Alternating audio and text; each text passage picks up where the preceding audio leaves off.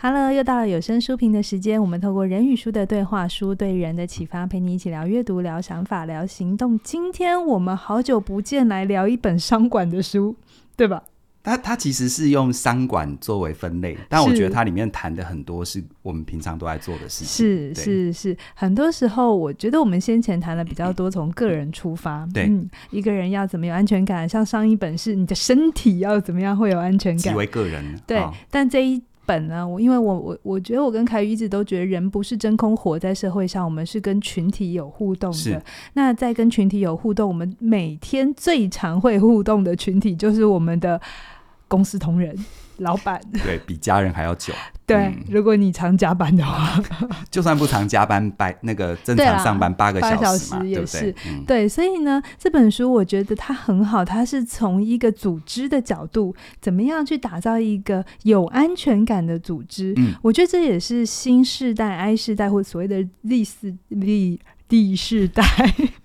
Z 好难发音。嗯、Z 世代的非常在乎的事情，因为现在对他们来讲，高薪已经不是一个很很有吸引力。当然，你钱多是好，可是如果高薪又是高压，而且还是剥削，哦，很多现在的小朋友是很敢勇敢的说：“我不要。”对，嗯，因为我不要赚了钱，但我的心灵都黑掉或毁掉了。他们看待自我的。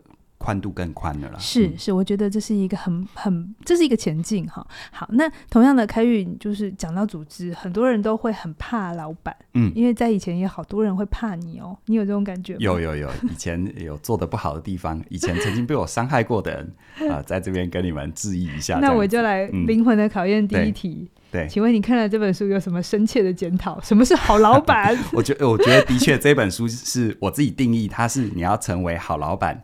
或者是好领导、好管理者，或者是好主管的必读书。嗯，那什么是好的老板呢？我觉得，嗯，这本书的副书名他做了一个比较相反的说法，叫做“别让沉默扼杀了你和团队的未来”。嗯，那所以所谓的好老板，就是你的组织里面不会有这种沉默的杀手。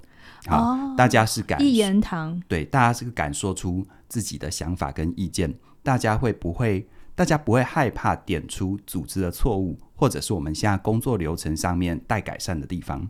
你看哦，越是封闭的组织，这种状况会越容易发生。对对，对，比如说像军队，比如说学校、医院、公务单位啊，公务单位，你会发现他们里面的人际关系其实是单纯的，是，但是他们的问题却是复杂的。对啊，大家一进去都会有一种，而且很难解。对。不是钱可以解决的问题。我们从外部人看，我们都会觉得很简单，但为什么内部人会觉得很难？我觉得可以理解的角度很多，但是这一本书从心理安全感的角度来说，我觉得非常非常的精准跟到位。因为你看哦，在那样的组织架构里，大家都会害怕犯错，嗯，因为大家无法去承受或无法去预测我犯错会得到什么样的结果，嗯，而犯错的定义又是什么？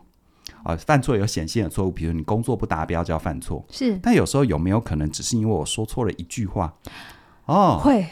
但是说错的那一句话，到底谁来定义我说的对还是说的错呢？你让我想到文字狱，哎，对，没错，嗯，没错，白色恐怖啊，文字狱啊，而且从更早的皇帝时代开始，我最近在追那个《琅琊榜》是吧？宫廷剧，就讲错一句话，谁来定义？对。对然后再来哦，你看谁来定义？如果这个组织的老板他是非常用恐怖统治或权威统治的，嗯、那么所谓的对或错，是不是由他自己个人的好恶来决定的？对不对、嗯？那尤其像里面就有提到，像 Uber 过去有一些丑闻，好像 Me Too 的丑闻，在 Uber 在美国的总公司，它里面都有很多很多这样的一个例子，就是当一个团队或一个组织没有心理安全感，它会造成什么样的现象？那当然开始说的时候，一定要先针对心理安全感，在这本书的定义跟大家做一个说明，好，大家会比较知道我可以从什么角度来理解他所谓的心理安全感。在这本书的十七页，我原话念给大家听哦。他说：“心理安全感被广泛定义为一种人们可以自在表达自我、安心做自己的氛围。具体的说，人们在工作上有心理安全感，会觉得可以自在的分享自己的顾虑或者是错误，不用担心招致尴尬或惩罚。他们会有信心说出来，并不会受到侮辱、忽视或责备。他们知道，当自己对于某件事情觉得不确定，可以提出问题。他们倾向信任跟尊重同事。”工作的环境提供相当高的心理安全感，好事情就会发生，这是他们的信念。而错误会被迅速的呈报、改正，改正的措施可以马上的施行，而跨单位或跨部门之间的协调可以无缝进行，而且可以共享改变这个可以共享可能改变游戏规则的创新想法。简单来说，就在于复杂多变的环境当中运作的组织。对这样的组织来说，心理安全感可以创造价值的重要依据。哎，你在讲这句话的时候，嗯，我突然想到那个布朗博士讲到的归属感的定义是一样的。对啊，对啊，就是在一个团体里，你真的可以做你自己。嗯，不是说你不能犯错，而是即便你是不好的，你依然知道你会被接受。对，所以其实我觉得哈，这种有时候，呃，因为我自己一路创业，当主管，当老板哦。我常我自己曾经有很长一段时间，在比较年轻的时候，觉得我怎么怎么怎么底下的人都是猪八戒啊，这什 么怎么都不会做事。因为你是孙悟空，哎，这样这样又那样的不对。我就说他们只有两件事不会做嘛，就这也不会，那也不会这样子。但我后来发现其实不是这样。我为什么讲这个自曝其短？就是说，如果你现在当老板当主管，你有这样的心情，其实我鼓励你看这本书。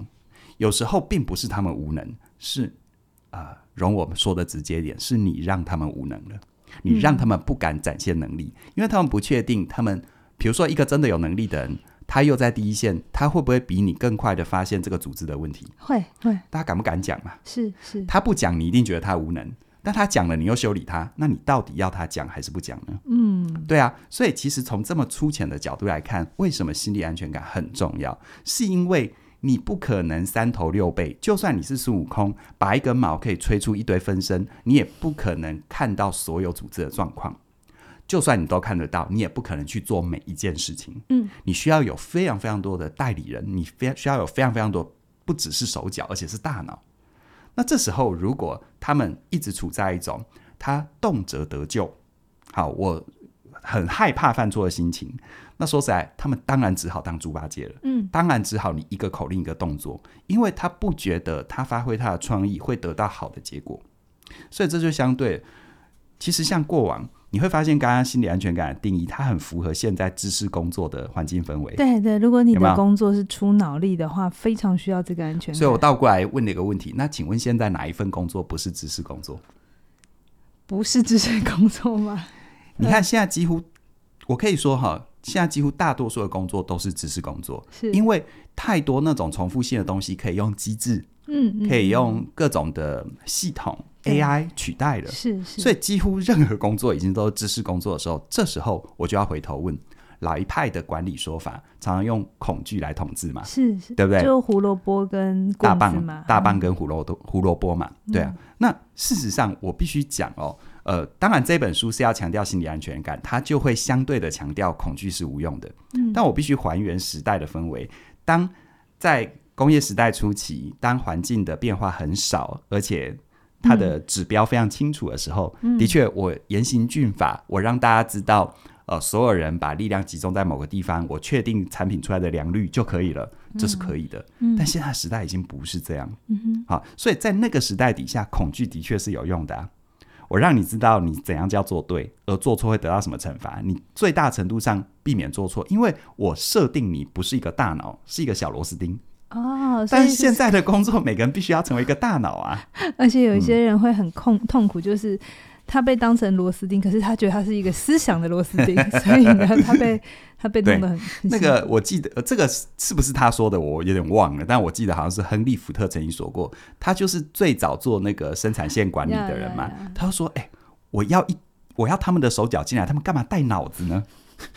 因为他们带脑就变得很难管理了嘛，对不对？现在讲这句话会被骂。没错，所以事实上 这本书也提到，为什么恐惧是无用的？恐惧为什么不是一个有效的组织动力？因为其实脑科学已经有很多研究，像你上一本书谈到的，恐惧它会抑制我们的学习跟合作这样的一个行为。最重要的一点是，恐惧它会放大阶层组织的隔阂。呀呀，对不对？像现在大家扁平组织，如果你的老板就是非常会操弄人心的，你仍然很怕犯错。嗯，更何况如果你的组织阶层是一层一层下去，嗯嗯，比如说一个医院从院长到各科室到叭叭叭叭下面，那你说有很多医疗纠纷是不是都发生在第一线？嗯，第一线的情报上不来，嗯，你经营一家医院是不是问题很大？好像军队也是这样，对不对？军队也是，然后再来航空，航空安全重要不重要？啊、很重要。你看很多空难是不是一堆不可不不可思议、不可思议的匪夷所思的连续错误？但是你会很很奇怪哦，为什么那些连续错误会一直发生？会、嗯、会低概率的串在一起？嗯，中间只要有任何环节，有任何一个人敢说，它就不会发生呢。嗯，那我想到台湾一些重大的交通事件也是这样。没错，没错。嗯、所以我觉得这个部分其实是很重要的，而且很多人也会有一个担心，就想啊，那我特别强调温暖、温柔、有安全感的环境，会不会就造成组织效率低下等等的？嗯，事实上这本书有特别提到哦，我自己读完也很认同，就是心理安全感，我们常会误会它。比如说，心理安全感不是要你以和为贵啊，它反而是营造出一个。容许冲突的环境，可以容许。对，我觉得很多大家会误解，叫做和谐，叫有安全。没有和谐，有的时候是用忍耐换来的。是和稀泥嘛？对，它反而是一种很伤害关系的互动方法。嗯、如果你只是一昧的追求和谐，你的关系会死的比你还快。没错。那另外就是说，像心理安全感，它也不是人格特质哦。很多人说啊，某一种个性啊，比较开朗的人比较有安全感，比较内向比较没有安全感。其实不是的，嗯，安全感就是一种，来，我只问你自己，你现在在你的环境里，你相不相信你说出一些你所看到的真实是可以说的，是安全的？嗯，如果有的话，基本上这个环境给你的心理安全感还算够。嗯，或者这个关系也是一个有安全感的关系。对，其实我觉得啊，这本书虽然是商管书，但我觉得放在关系里。也是一样，我觉得，甚至我会觉得，我觉得，我觉得更重要。你看哦，有时候你跟一个很在乎的朋友或伴侣，嗯、为什么你觉得好像跟他在一起就有无形的紧张？是你不觉得你告诉他内心的真实是有用的啊？不管是你的问题还是对方的问题，就代表你们之间的安全感不够，是你们之间哦。哦，千万不要误会我的意思哦，不是说你给他安全感不够，或他给你安全感不够，这都会变指责哦。你们的互动让你们没有办法彼此有安全感。没错，没错。所以哦，他也说到哦，心理安全感并不是信任的代名词。这什么意思？我稍微解释一下。信任就是我信任你，就是我把我自己交给你。嗯。但安全感是更升级了，就是。我们可以容许处理我们之间的差异跟错误，而不会造成任何的负面问题。是，我觉得就不是谁要听谁的问题。心理安全感好像是因信任是结果，嗯、对不对？我觉得，就是如果你有心理安全感的话，你也会比较能够去信任一个人。对，你这样说没有错，但我会更想要把它当成是两只脚。OK，因为有时候，比如说，你就这件事情在行，我就信任你啊，但我不一定对你有安全感。哎哎哎，不是，就是就是。有安全感，那个信任会运作的更好。对，但反过来，反过来说，如果我们有安全感，我在教给你过程，我看到某些好像不太对的，我也可以跟你说。是，对，好，对，就是它有一点是，它它不是一个互斥的变因，好，它是可以两者并存的。嗯，只是我们当你觉得心理安全感就是信任，就会有一种，你知道，它会有一种下意识的不负责任。呃，对，反正我信任你，我就不管了。哎，不是这样哦，真正有安全感是大家 everyone 都 take care 这件事。啊，这样才是真的有安全感。嗯、那当然，它里面还提到，就是说心理安全感无关于降低绩效标准。就很多人会觉得啊，在一个大家很和谐的环境，好像绩效会变差。其实不是的，这个可以类比到心理学心流理论。嗯、我们要能够进入心流状态，嗯、组织也有组织的心流啊。嗯，要能够进入心流状态，是不是要有适度的压力？是。所以呢，在心理安全感，一个心理安全感高的团队。他可以在日常事务运作的很好，他也可以一起去迎向高标准、高压力、高目标，因为有安全感，因为安全感，所以所以不会因为过程当中的错误造成不必要的指责跟内耗。是是，是，尤其我觉得最重要的是什么呢？只要你本身有一点点历练，假设你的年纪跟我上下左右差不多的话，你会发现真正发生问题的地方都是你原本想不到的地方。嗯，而那些想不到的地方。它发生了，而且它会严重到无法处理，都是情报系统出了问题。是，就讯息上不来，那为什么上不来？你因为没有安全感。对，你与其去指责你为什么第一时间不告诉我，你反而要问自己，为什么第一时间他不敢告诉我，或他没有觉得要直接告诉我？这是好像父母跟小孩在到底该不该说谎这件事情。对啊，如果我说了实话被惩罚，我从此学会叫做不要说实话。对啊，对啊，嗯、所以。你看嘛，我花了大概十五分钟的时间，让大家对心理安全感稍微有一个概念，有一个轮廓的认识。好，嗯、那接下来凯宇就要告诉我们，如果心理安全感这么重要的话，我们到底要怎么创造出来呢？老板，老板，我觉得这本书我先说了，如果你拿这本书来读的话，它中间有一大段的篇幅，大概有大概三分之二的篇幅，全部在做很多企业案例的讨论，包含我刚才讲到比较负面的，像 Uber 啊，像是。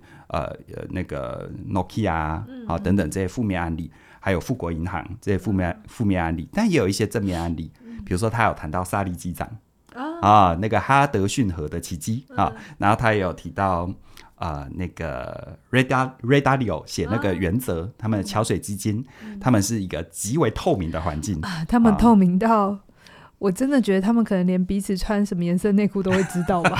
这是要，这就是要有一个极为安全感的环境才能创造出来。他们什么都可以平分的。对，所以我，我我不太想花那么多时间在跟你分享那些案例。虽然说故事可能会比较好听，但我会觉得，嗯，不要剥夺你阅读的乐趣。是，倒是我讲一些跟我个人呼应性很高的，尤其书中又特别强调的，比如说刚刚问到的是要怎么创造有心理安全感的环境嘛？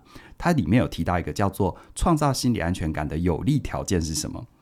呃，我原话念给你听哦。他说：“你要对工作进行框架的建构啊，框架包含我们为现实赋予的假设或信念啊。这一段话都不叫人话，我知道，我讲人话，人话就是最容易建立起心理安全感的第一步，叫做选择你使用的表达词汇。”嗯，同样一个客观现象，你怎么说它，就会潜意识而且很直接的影响你自己跟你所有对应的人，对他能不能安全感慢慢的提高。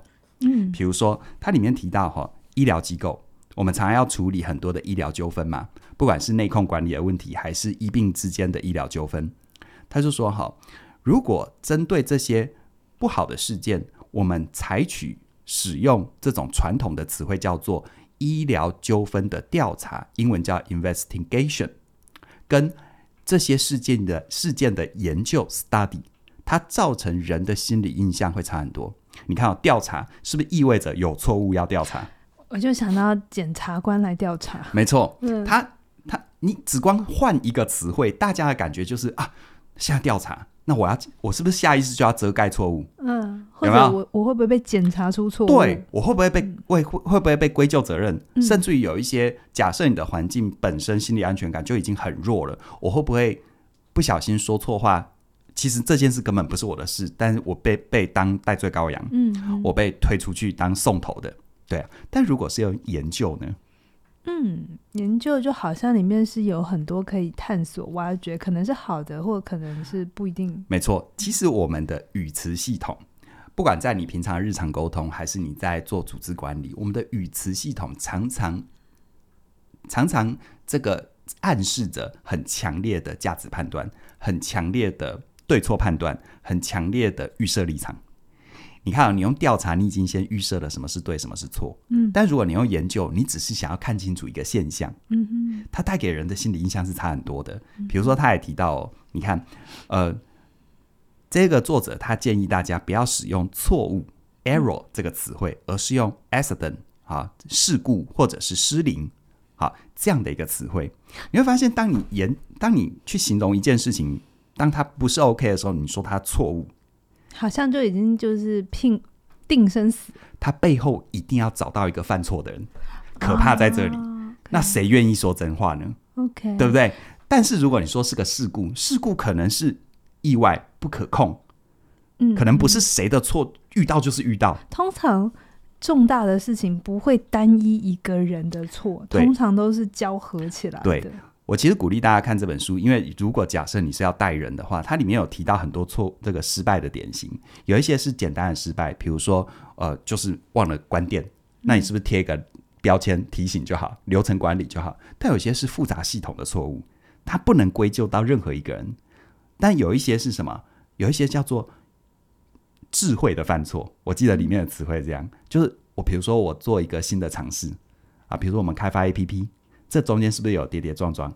但也因为这样跌跌撞，我们更知道 APP 要怎么做，我们更知道课程怎么做，这叫智慧的犯错。哦、所以一个有，建设性的犯错，一个有一个有心理安全感的环境，就是它能够去有效的用流程管理去改变简单的错误。Okay. 它能够容许复杂的错误不去归咎个人，然后就用集体的力量去解决。嗯、它更能够让有智慧的错误能够不断不断的为组织创造出活力。好，所以其实。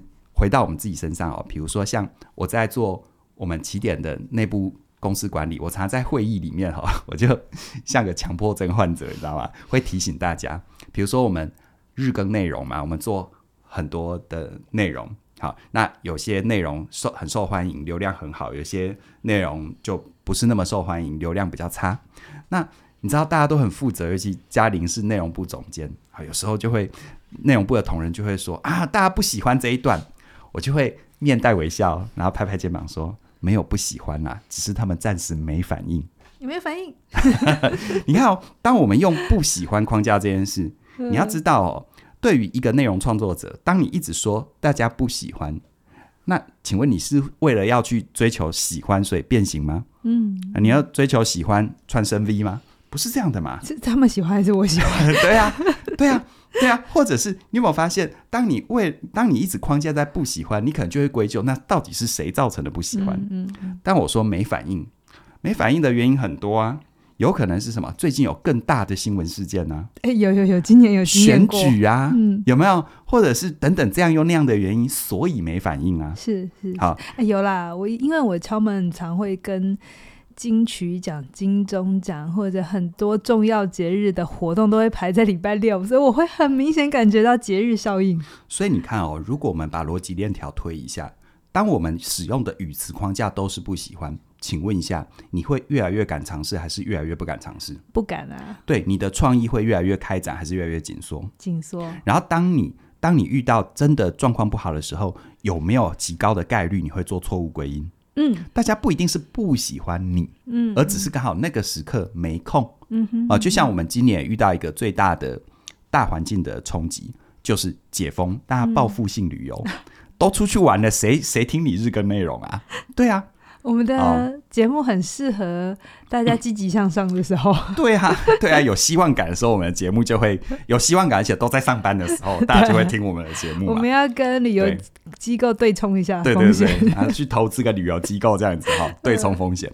所以你看哦，就像比如说我们的运营数字啊，我们内部同仁常常会说，呃，过去啦，现在大家都有修正，我很感谢大家。过去大家说啊，我们这个月数字掉，然后我每次都说，哎。这个我们换个说法，不要说掉，我们可以试着说说看，叫做向下修正、向下调整。嗯嗯，有没有？千万千万千万不要小看词语的力量。人与人之间相处已经够难了，而我们要用什么工具去做沟通？就是这些词语。当你调整一个词语，你知道它是一个润物细无声，但是很有效的一个背景暗示。是，是有了这些暗示，大家就会越来越敢。把自己秀出来，嗯、然后这这里就讲到，呃，我们这一段分享在上线的同时，我的新课程，我想跟你好好说，嗯，好不好啊？这门课程，我说我们怎么建立深度的关系，是不是要清楚表达自己的心意？是，你看哦，什么叫清楚表达自己的心意？举个例子，像我课程里面，我就会做很多我们如何表达的对比。是，大家如果有留心听我的课的话，你你会听到我里面不会说这样的说法是正确的，我不会这样说。我会说这样的说法比较合适，嗯，或比较适合。你感觉一下这两种说法的差别呢？我觉得正确会有一种好像你是对的，那如果我不认同的时候，我就会觉得我也想证明我没有错，嗯。但如果说合适，我就觉得我可以判断，那我合不合适？对，你看，而且当我身为一个老师，我跟你说这样是正确，我是不是站在一个权威者的位置，是来指导你或指正你？嗯，有没有？嗯、那你过去对于权威者有多么大的恐惧，你就会投射到我身上。是，但这不是我的，不是我要的。我干嘛带恐惧给你？嗯，我要带安全感给你。于是我说，这样的说法相对比较适合。嗯，而你人生当中，你就会联想到你的记忆是：哎，好像我面对这件事，我这样做比较通；我面对另外一件事，我这样做比较通。你是有弹性的，但是你又可以收下我给你的建议。嗯嗯。好，那再极端一点，就像我，我有，我也会。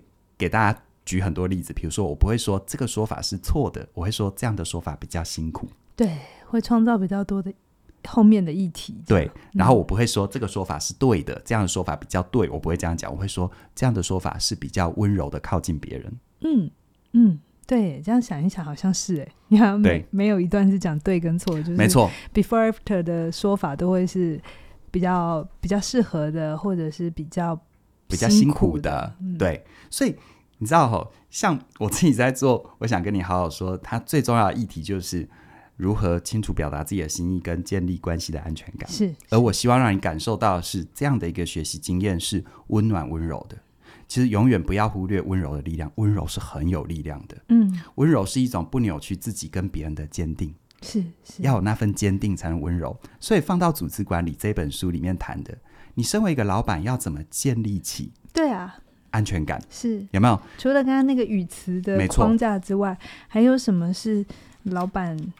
你知道老板很重要，你知道吗？对，我们只要我们只要改变了老板，就会改变千千万万的员工的生计，还有心理安全。这顺序我稍微调一下，因为我在我的本上面，我会先说呃这个建构心理安全感的一个框架，但我先说老板的部分哦。你看哦，为什么过去这我发现一个吊诡，嗯，就是大很多人到了我这个年纪当了老板，有没有？嗯，他理性上都知道要当一个好老板，嗯，但他行为上做不出来。因为他前面的人不是这样做的，对。然后你特别教他，你该做什么，不该做什么，也没什么用。嗯，我觉得这本书他点出了一个很重要的内在信念。OK，他说：“吼，我们过去对于一个当老板的人的预设框架，包含当老板的人怎么看待部署的预设框架，他等于把那个我为什么一直下意识的这么做的背后，把你挖出来了。Okay. 你看过去预设是什么？很多人来，不管你的性格如何，我相信大多数的人都想要把事情做好。”所以我问你们哈，包含问你哦，你会不会在过去觉得当老板好像心里要有答案才能当老板？会有给自己一些压力啦，会觉得自己要知道多一点事情。没错，可是这里吊诡就在这里了。当你已经有了答案，那请问下面的还有空间吗？呀，啊，下面的人如果跟你答案不不不符合的话，不，不就他错了吗？你是不是就等于你不想要这样，嗯、但是你带入了对对错的信念跟价值观在你的组织里？再来，我们过去预设的框架是不是都觉得老板是要下命令的？嗯哼，我常常说老板是要做决定的人，但我没有说老板是要下命令的人哦。你看下命令造成的那个内在暗示是什么？你就听话照做就好。对，就你看到你一方面就说，一方面说我很开明，所有的意见都可以提出来，然后你又在下命令。嗯。然后再来哦，一个预设框架是什么？所谓的好老板，很多过去的预设框架是要去评估他人的绩效表现。嗯，好像只有这这个工作，嗯，有没有？然后对于身为老板。看待他的部署，就是必须听命行事的下属。是，这是不是那种你不会放在嘴巴上说，但是几乎十个老板有九个九在没有觉察，对，就是这样的心理预设。对，对，所以在这里我们怎么样？假设你现在就当老板，或者是你准备要当别人的主管，主管，好，OK，你怎么重新架构这个框架？你可以从已经要你要身为一个有答案的人，把它转成你是一个设定方向的人。嗯，往北。对，但怎么去你可以决定，对，或我们一起讨论是啊，你可以从一个下命令的人转化成什么广邀建议，作为厘清跟改进，是是。所以这里的广邀，为什么我说要改变你的语词结构？嗯，你 你一定遇过有些人，他嘴巴上都讲听听大家意见，啊啊嗯、但但真的等大家说的时候，他就。成为一个裁判跟评论者，是啊，是啊，就是特别说，你说啊，你说啊，我听啊，对啊，这通常就就就就对方他真的说了，你就会开始评论他说的好坏对错，而不是问他，哎，那你出于什么这么想？哦，你看见了什么？或如果是你，你可以怎么做？是啊，像我自己的新课程里面就蛮多这个部分，你可以用什么方式更温柔的靠近别人？其实人生人生难得啦，一个人能够有缘分跟你一起工作。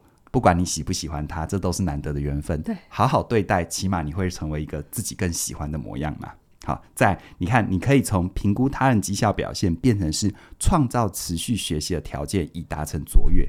嗯哼其实关键不是在于你要评估他怎样，而是创造出一个会持续进步的环境。对，然后再来看待其他人，从从他们必须要听命行事，变成是他们都有关键的知识还有见解的贡献者。其实这里面有信任，我相信我找你来，就是我相信你身上有专业嘛，不然我找你来干嘛？其实这是一个吊诡哦，就是我发现很多老板哦，我自己还蛮有资格说这句话，因为我接触很多这样的人，就是他请一个员工的目的，并不是要用他，而是要嫌他。像不像？像不像很多伴侣之间？对，我跟一个人，你跟一个人在一起，你的目的并不是跟他经营生活，是要嫌他，欸，对，是要嫌弃他。哎，这个，这个，把你内在的不好的自我丢在他身上，这个内在动力真的很微妙，哎，就是自己消化不来啊，对，就只好丢出去啊。没错，所以我我会觉得，嗯，这本书跟我的，我想跟你好好说，我觉得是互为表里，是。这个是在组织层面运用的表，而我那个我想跟你好好说是理。好，好，怎么去建构安全感？好，那老板的自我认知是什么？嗯，我很快的带然后，就是 其实这里他有说到三个部分：第一个，创造有利的条件；第二个，邀请参与；第三个，做出有效的回应。嗯，那当然这边比较概念是我挑重点跟大家说。所谓创造有利的条件，其实我刚刚一直花很多时间谈的那个语言框架，就是创造有利条件。我觉得是一个讲台湾。中国话就叫做文化，一个企业的文化是什么？你看哦，这本书很厚，对不对？嗯，它里面很多的案例，但其实它里面真的对于啊、呃，你怎么转变语词的篇幅也不多。是，但我觉得那是重中之重。是，为什么呢？因为那是你现在听完之后，你关掉这一段影片或关掉这一段 podcast，你可以马上试试看的。是是是。哦，而且语词系统，像我的新课程里面都有大量的，你可以用。更好的，应该说不是更好，更温柔的语词系统，嗯，更适合的，更能够建立安全感的语词系统，跟他人创造出更好的连接。所以，像这边他说，创造有利的条件，第一个就是替工作建构框架，嗯，就你怎么诠释眼前的现象，是错误是发生了，是损失是发生了，但你怎么诠释它，嗯，会决定接下来会怎么演变它。嗯，我印象很深刻，就像我们自己开发 APP 的时候，嗯。啊，如果我诠释啊，这个 Apple 就是跟我作对啊，跟好 Apple 现在的规定就是如此，我只问我自己还想不想上架？嗯，那是不一样的哦。你在笑什么？因为我完全知道这过程发生什么事。对，你可以讲一下。那个当下真的很想捏爆那颗苹果，但是它就是这样规定啊。对，嗯，那当然，创造有利的条件，除了语词框架之外，他还强调，其实你要强调目的。嗯，其实我我真的很想问所有的人，你信不？你相信不相信人？嗯，是一个广泛概念的人，很多人底层对人跟人性是不相信的，嗯、所以你不会觉得说，好像我就是就有一句话，我每一次讲都很触动，就是你永远不要，你永远不要跟别人啰嗦要怎么开一艘船，你要让他向往大海的辽阔。啊、哎，对，那句话的金句叫做嗯。不，你不需要教他怎么开开船，不需要教他怎么开船，嗯、你只需要他让他爱上大海。对，你要让他爱上，所以他这边创造有利的条，除了语词之外，他就特别有拉一个这个题目出来，叫做你要强调目的。嗯嗯，你与其跟他不断的说 what how to，不如你要让他知道动机，对、嗯、他为什么要这么做，要建立共同的期望跟意义感。嗯、其实现在的时代，就像我开头的那个提问。你告诉我哪一个工作不是知识工作？嗯，当大量重复性的东西都可以被取代，其实每一份工作都是知识工作。而你要的是别人的大脑，你又不告诉别人为什么要这样，或他可以去到哪里？那你希望他的大脑是跟着你乱想在内耗吗？嗯，诶，这个会很辛苦的哦。好，那下一步，当你创造有利的条件，接下来就是具体的邀请参与。邀请参与，它里面有讲三个：第一个谦卑的面对情境；第二个进行咨询；第三个设定结构和流程。我最有感的其实是第一个，谦卑的面对情境。我自己当老板，我很清楚哦，就是呃，当老板如果没有足够的修炼，会很害怕自己。其实哦，不要说员工害怕犯错，我告诉你，全世界最害怕犯错的是老板。真刀真枪真 所有的银弹都自己来的，没错 没错，自己是最终的风险承担者跟承受者嘛。是好，那也正因为这样子，好像又又你知道，不管不管东方还是西方，有时候在那个位置会有一种、嗯、会有一种强者形象的自我催眠。嗯，好，我好像必须要强，我才能领导大家。是，但是其实有太多太多的故事告诉我们，就像是嗯、呃，你说。唐三藏强还是孙悟空强？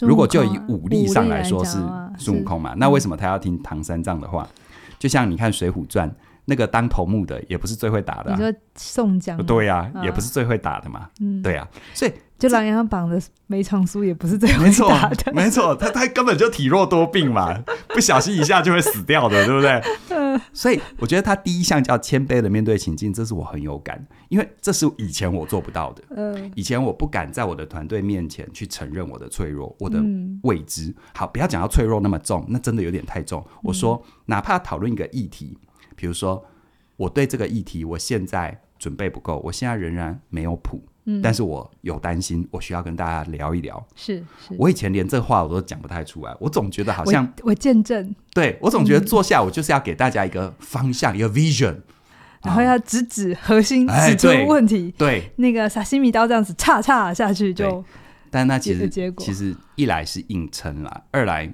就是我常常会，如果是我的顾问的对象，我就会问他：那你希望你的属下、你的部署是聪明的还是笨的？十个有九个九都跟我说是聪明的，那我就说，那如果他聪明，他会看不出来你的空虚吗？那如果他笨，你跟他讲那么多有用吗？这这其实其实这、哦、这是对老板灵魂的考验。对，但其实这是老板的修炼。所谓的谦卑的面对情境，意思是有些东西你知道哪里，你知道，你让你的部署感觉到。你知道哪里？你准备到哪里？你可以坦诚无讳的去分享出来，嗯、或者是坦诚说，现在这件事情我的状态是如何？嗯、就像在人际关系，有时候最难处理的情绪叫做否认的情绪。对对对，呃，我已经发飙了，但我说我哪有生气？对吗？这是没办法，但是没办法往下走。对，那所以邀请参与，其实这个。很表面的意思，但也很清楚。嗯，嗯，就是你没有在最大程度上让讯息可以呈现出来，你无法去处理。而最后一步就是要有效的回应。有效的回应包含表示赞赏，然后替失败去污名化，还有制裁明显的违规。嗯，啊，我不知道你听到什么哈。我那时候看到最后一个，我蛮有感的，因为很多人会误会。制裁明显的违规，哦，对对对对对，因为不是不是就是呼呼气哦。对，因为。当我整个环境都 set up 到那里了，嗯，我都已经尽可能给大家安全感，而且讯息都这么畅通了，那你还会明显的违规，你还会犯低级错误，这可能说明了你不适合这个组织。是是，是好，所以这边的制裁不一定是惩罚，而是做更有效的安排。我记得潮水基金那一本原则也有特别说怎么用人这一章，嗯，他就也有前面是一样的，就是没错。要讲清楚，然后评分是什么？嗯、可是最后他也有说，该走的时候一天都不要留。是，嗯，所以你看哦，像他说替失败去污名化，他是不是又回头呼应了框架？是是，是你怎么建立起你的诠释系统跟语词系统？因为我常常说，每一件事、每一个人背后都有很多事，嗯、每一件事背后都有很多人。嗯，那人跟事之间的沟通跟协调磨合，嗯，他们彼此要互相成就，而这中间。你要说它的润滑剂也好，你要说它的齿轮怎么扣也好，它是靠我们的诠释系统，是它是靠我们的语词的。好，对，真的今天很有感哦。我觉得你真的是整个人燃烧你的热血，在跟大家讲 怎么打造一个有安全感的文化跟组织。我我，我不敢说能够教大家这个，因为我讲的也是里面的一一部分而已。但是我觉得安全感这个议题，好像在这十年来真的越来越。我觉得真的越来越多谈它，然后再，其实它就反映着，当我们需要谈安全感，就表示我们的环境让我们感觉很不安全。对，不确定啊，然后很多旧有的、啊、旧有的信念啊，或者很多人与人之间的摩擦啊，对。好像以前这样都行，可是渐渐的，不管在任何一种关系、工作关系、亲密关系、家庭关系里，都有好多好多，嗯、因为每个人想要被看见，被想要做自己。嗯可是又没有找到那个连接的方式，就变得好冲突。对，其实我会感觉一个吊诡，就是现在在群体之间的讯息是很流畅的，嗯，可是话，可是聚焦到个体跟个体的连接却连不太起来。哦，对对对对对，你就对，所以就没有深度的关系。对对对，嗯、那这也是为什么我们想要在二零二三年的年底开这一门。我想跟你好好说，我我觉得这个课名是我们想很久，我们当初。哦，想了也没有二三十个 课名，但是我们最后就回到，就是人与人之间真的很多时候那个，其实我想好好跟你说话，可是我做不到。嗯、对对，然后或者是我我我其实只是想要听你怎么说，或是你好好听完我怎么说，是可是那个中间有好多好多的争执，就让彼此的心意没有被真正的听见。是，所以我觉得。除了跟别人好好说之前，我们能不能先内在的也跟自己好好说？我到底想要跟他说什么？我自己知不知道？我难道真的只是想要 cos 他说你把家里当旅馆吗？还是我其实想要好好的关心他，或是我想表达我对于你接下来的发展我很不确定，所以我很嗯，我很担心担心嗯，嗯，所以这门课现在就已经是可以参加了哦。你现在。的话，只要参加，我们就我们的最早鸟优惠价，很吉利的数字，叫做二零二四。对，这个数字，其实我们在很早鸟的优惠，真的都是一种希望这一门课真的可以带给呃我们的信任我们的会员也好，还有有缘认识的朋友也好，在你们的生命里头有机会，因为听了一门课而有一点点小小的不同。是我们很希望大家能够在。透过这个机制，像我们现在也有 App 了，嗯，我们很努力、很努力的致力于，真的是让大家越来越能够顺畅的呃使用。那包含你们告诉我们的各种回馈，其实我们的态度就是一样的，对，我们都听见。当然不不可能你讲了，然后我隔天就把它做好，嗯、因为。诶，他不是这样子运作的哈，对。可是我们都会很感谢大家愿意告诉我们，那就表示大家在大家的心里，我们是一个可以好好说话的对象，可以有安全感的对象。呀呀呀！所以说了这么多，邀请你现在就到官网啊。对了，我们的课程购买只能在官官网，我们的 App 只能。收听好，它就帮助我们更好的学习。但是官你要购买的话，我们就回到官网的操作。那这样的话，你就是买好了之后，我们再登录到 App，你就会有新的课程在上面喽。嗯，好，那我们今天节目到这边，期待未来继续推出更多更精彩的内容。拜拜。